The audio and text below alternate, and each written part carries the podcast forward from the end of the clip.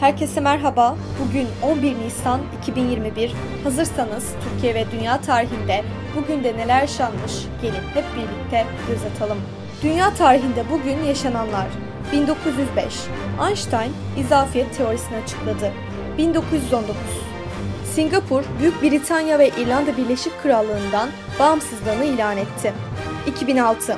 İran Devlet Başkanı Mahmut Ahmedinejad uranyum zenginleştirdiklerini açıkladı. 2006.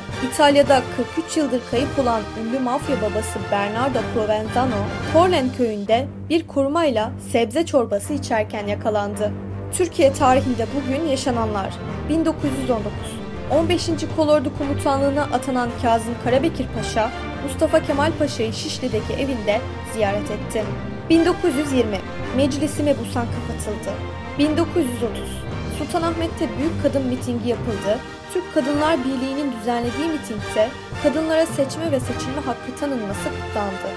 1995 Güney Anadolu Projesi kapsamında Harran Ovası'na ilk su verildi. Bugün doğanlar 1755 İngiliz doktor James Parkinson dünyaya geldi. 1806 Fransız maden mühendisi ve sosyolog Lepley doğdu. Bugün ölenler 1939 Türk güreşçi Kurtdereli Mehmet Pehlivan hayatını kaybetti. 2002 Türk sinema oyuncusu Giray Alpan vefat etti. 2011 Türk gazeteci, şair ve yazar Ruşen Hakkı öldü.